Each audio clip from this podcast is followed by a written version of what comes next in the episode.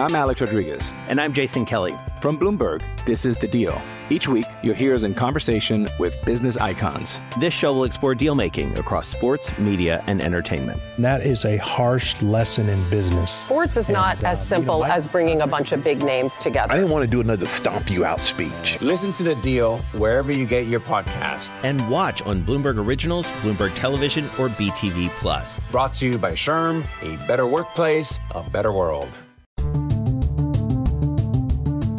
This is Bloomberg Crypto, a daily Bloomberg iHeart podcast, and I'm Stacey Marie Ishmael, managing editor of crypto for Bloomberg News. It's Friday, February 10th.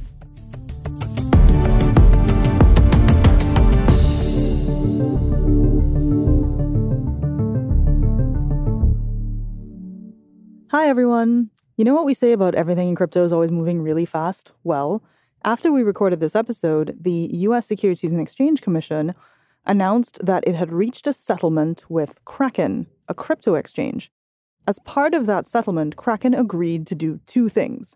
First, pay a $30 million settlement to the SEC, and two, and even more importantly, to stop offering their US staking service. That's the service that they offered that would allow you to stake your coins with Kraken or your tokens and earn returns on those coins.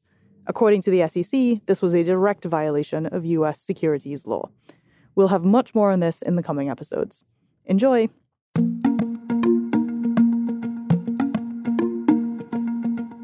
You've heard us say it before, and it's worth repeating. Crypto is a 24 7 asset class, and it can feel really hard to keep up. So we're back with another episode that reviews the biggest stories of the week in crypto. Here's one Which billionaires have stopped fighting? Just as a clue, on the one side you have famous twins Tyler and Cameron Winklevoss and their Gemini exchange, and on the other, Barry Silbert and Genesis. We're also going to talk about luxury handbags and how they relate to NFTs or non fungible tokens, what the UK is doing as it relates to its plans to launch a digital currency, and as a bonus, we have a quick aside about the US Super Bowl and how it will be different from last year's, at least when it comes to crypto ads. Joining me this week in the New York studio to break down the latest developments in the world of digital assets is Bloomberg senior editor Anna Irrera.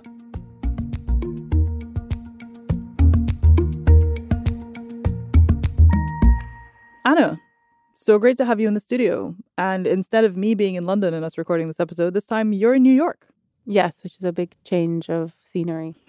it is a big change of scenery. Um, but the scenery might change, but somehow the SEC coming after crypto companies seems to be the thing that is consistent. As we were getting ready to step into the studio for this episode, our colleagues in DC, eh, you know, Allyson Versprille, who's been on this show a bunch of times, reported that Kraken is being probed by, you know, the top US financial regulator over whether, and I quote, it broke securities rules related to certain offerings to American clients, which is another way of saying, once again, there are questions over whether exchanges like Kraken and others are offering unregistered securities. And if they are, the SEC is trying to make it clear that, nah, you don't get to do that. There are rules, there are regulations that you need to follow. Anna, from the perspective of somebody who covers crypto from like multiple perspectives, multiple countries, multiple geographies, do you feel like we're kind of in a stage where the long-awaited enforcement action is seems to finally be happening? I guess so, but also knowing crypto, there will always be someone who says, "But this, it doesn't show that this." They're still not saying that it's a security, and if you speak to lawyers, even lawyers with crypto clients now, and obviously they have a sort of like a vested interest in telling you it's a security and you're doing something illegal. But mm-hmm. they are saying the SEC could not be clearer. Gary Gensler could not be clearer. They are saying, and they think that everything under the sun that you have said as a cryptocurrency is actually most likely a security. And it's most likely unregistered, which means if you're trading, selling it, doing anything with it, that that too will be illegal unless you have a broker dealer license mm-hmm. or you're mm-hmm. registered with the SEC. And to quote our colleague on Bloomberg Opinion, Matt Levine, if you are Gary Gensler talking to the crypto industry, it sounds like everything's a security. And it's not just Gary Gensler, but his predecessor as well was saying that everything was a security and there were there were speeches and there was case brought against Ripple. So, you know, I think it's maybe wishful thinking, or I guess they're hoping it gets sorted in courts Mhm. and they're fighting it and they're hoping that they can claim that crypto's not an unregistered security so they can keep doing what they're doing. And to your point there, there's, you know, two things about this Kraken thing that are important. The first is it's still just a probe. They haven't yet come out and said, we are going to accuse you of XYZ. And we don't know what tokens might be involved here. Like, what are the specific things are that the SEC is trying to classify as securities. But then I think the point that you're making about how so much of this is going to be played out in courts is really key, right? Like, in the absence of specific, definable, this is crypto regulation, and here's the book you can read to find out everything you can about it. It's been judges and lawyers who are ending up shaping this policy. And, eh, you know, we are going to have one of our other colleagues, Steve Church, who covers bankruptcy here at Bloomberg, on on a future episode to talk about how that dynamic is playing out. But we had a yet another example just this week because, as always, a lot of crypto stuff happened this week. But this time in the world of luxury handbags. Now, I'm not necessarily a luxury handbag person. like, I feel like you have better bags than me. But what happened with Hermes in this case? In crypto, saying you have better bags than me means something completely different. I. True. I have zero crypto bags. You have zero crypto. Let's be clear. We have we are not holder of crypto crypto bags. Um, so yeah. So basically, there was someone who was minting NFTs taking advantage of the Yes, the Meta Birkin. Yes, exactly. And a judge says, no, no, you can't, you can't do that. Right. The luxury French designer is suing the maker of the non-fungible tokens over trademark rights. This court case, it's all to do with the fact that these non-fungible tokens get sold of digital Birkins, but without Hermes's say-so. The U.S. Supreme Court. And as it relates to Hermes, they had a really significant victory. And the creators of the NFTs were arguing, like, no, you know, this is homage. This is clearly not the same thing as these others. And it's certainly going to have an effect on other similar NFT projects that are sort of playing with existing very large intellectual property. Yeah, and I guess what's interesting here is that a lot of the use cases for NFTs have been, or like potential use cases, pseudo use cases have been in luxury. So they were like, I guess, uh, playing with the wrong crowd because it was the luxury people knew and they've been briefed about NFTs. And so you can't, like, I think there's a whole point. There, there, there are brands that are trying to connect NFTs to your bag, your luxury bag. And so in this case, you would have been like getting an NFT for a luxury bag that didn't exist, and they were clearly banking on on the on the Birkin brand. So it seems like a bit of a no brainer. there's something in law or if you've ever been in trial or on trial or you know subpoenaed called the discovery process which is essentially when you are compelled to turn over Everything. everything like all relevant materials and in a digital age all relevant materials increasingly includes text messages and the discovery in this lawsuit revealed some just incredible text messages. I'm going to read just two of them here. Hermes attorneys pointed to dozens of pages of text messages that they said show the creators of the Meta Birkins wanting to, quote, create the same exclusivity and demand for the famous handbag. According to the text messages, the creator of the Meta Birkins used the words pump and shill and sought financial backers that he called whales. Another quote is, We're sitting on a gold mine. I don't have a lot of, I'm not a lawyer, I don't have a lot of legal advice, but I think, you know, just don't send text messages, people. like, especially if you're going to get sued by luxury brands that have the ability and the resources to hire lawyers.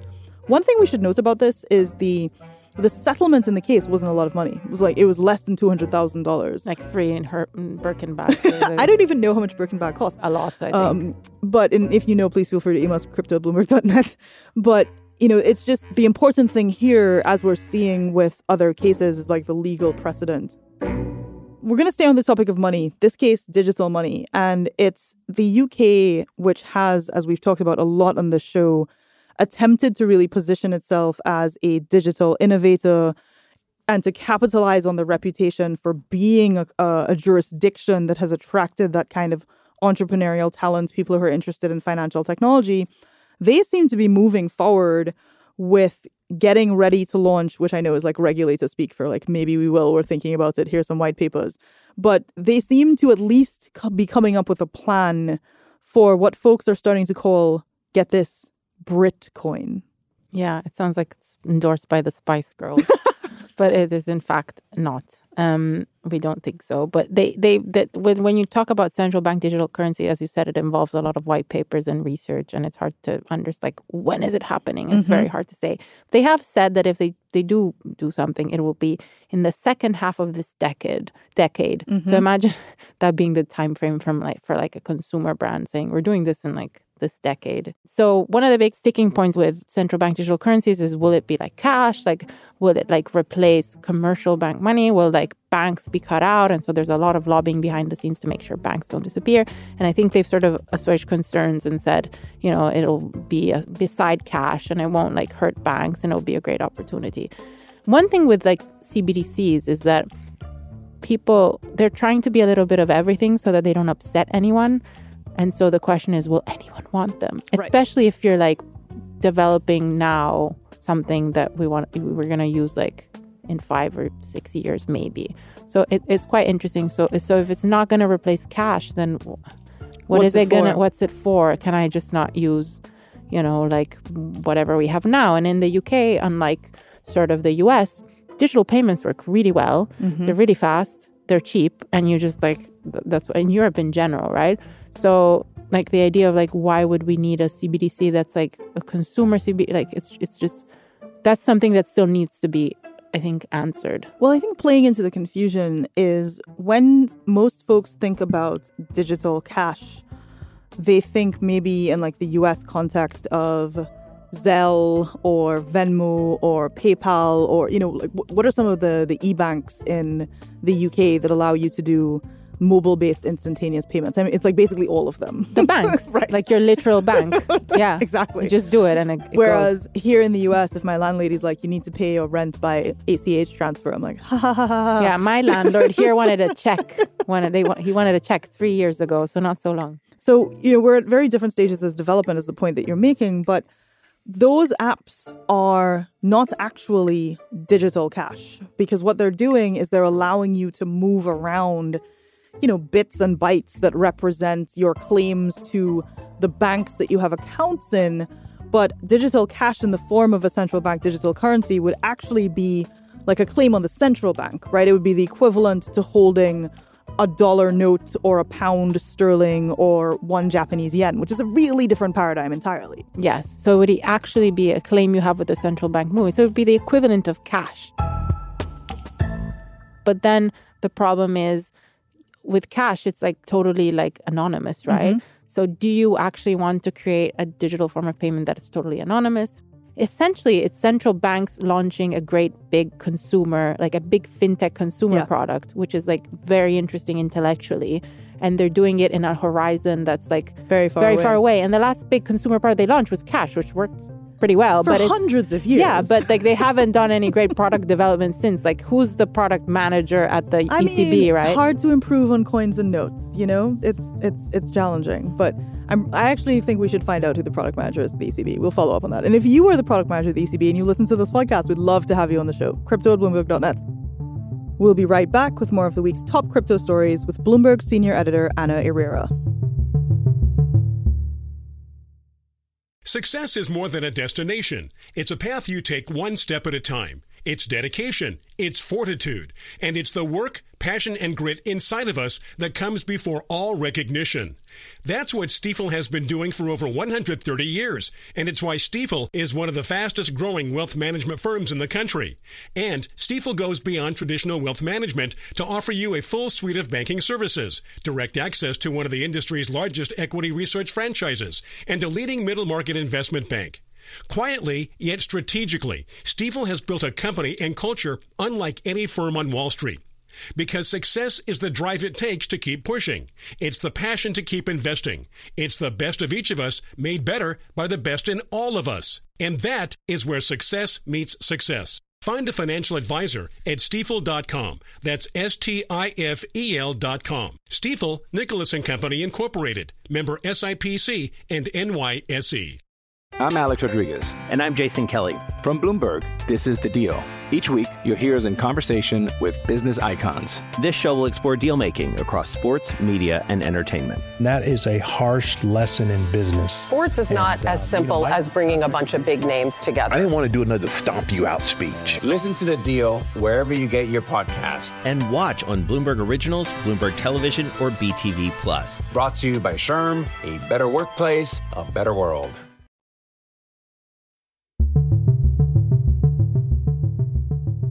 Anna, how much do you care about the NFL?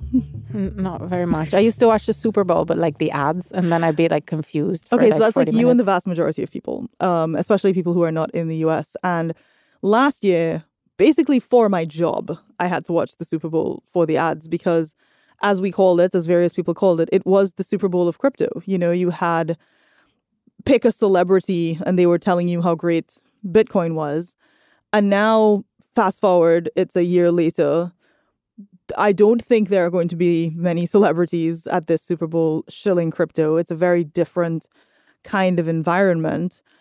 One of the things that we've talked about is the fact that crypto companies tried to use marketing and advertising to get their products in front of, you know, the average consumer. A big story this morning Staples Center getting a name change. Yeah, it is soon going to be known as Crypto.com Arena. Crypto.com paying some 700 million over 20 years for the deal in what is believed to be the richest naming rights deal. It's in why FTX had the naming rights to the Miami Heat arena. In the absence of these big event driven things, is there still scope for crypto companies to be trying to do this kind of marketing and advertising, like with the down market, with regulatory scrutiny?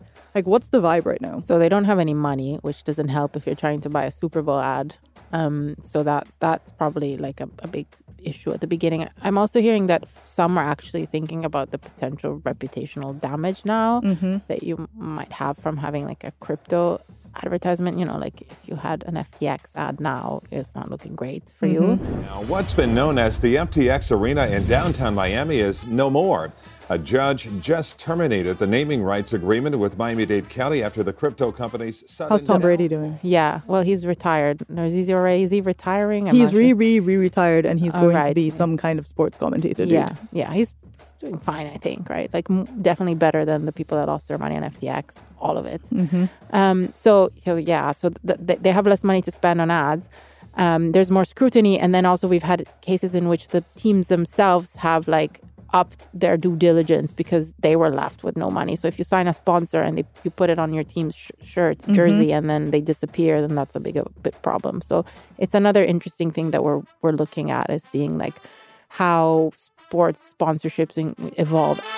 Now, as you correctly identified, crypto companies across the board generally have less money than this time last year. There's always going to be exceptions, but given market conditions, things have been pretty tough.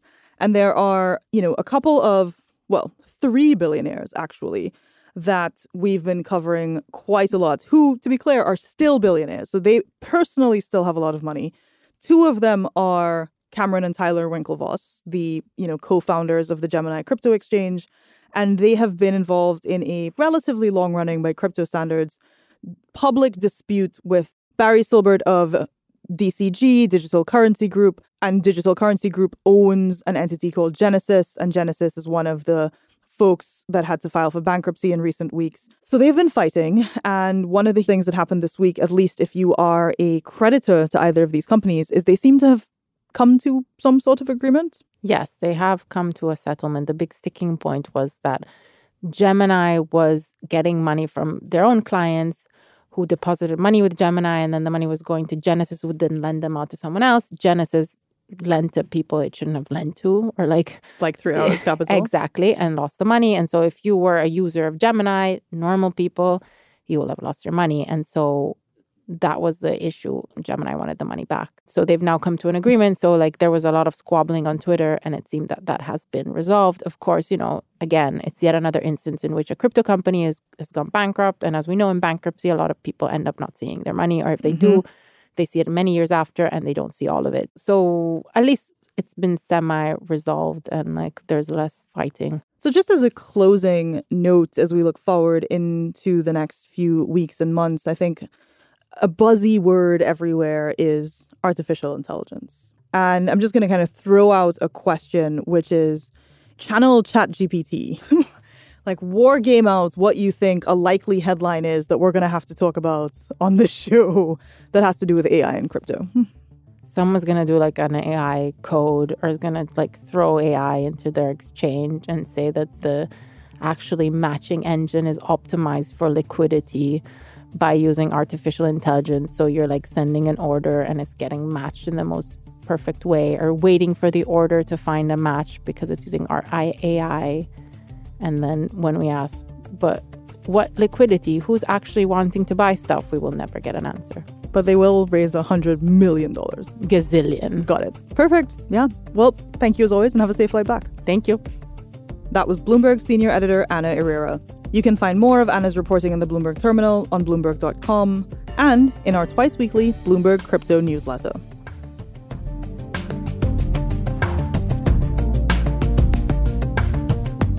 This is Bloomberg Crypto, a daily podcast from Bloomberg and iHeartRadio. For more shows from iHeartRadio, visit the iHeartRadio app, Apple Podcasts, or wherever you get your podcasts. Send us your comments, questions, or suggestions for the show to crypto at bloomberg.net. The supervising producer of Bloomberg Crypto is Vicki Vergolina. Our senior producer is Janet Babin. Our producers are Muhammad Farouk and Sharon Beriro. Our associate producers are Ty Butler and Moses Andam. Desta Wondirad is our engineer. Original music by Leo Sidran. I'm Stacey Marie Ishmael. Have a great weekend.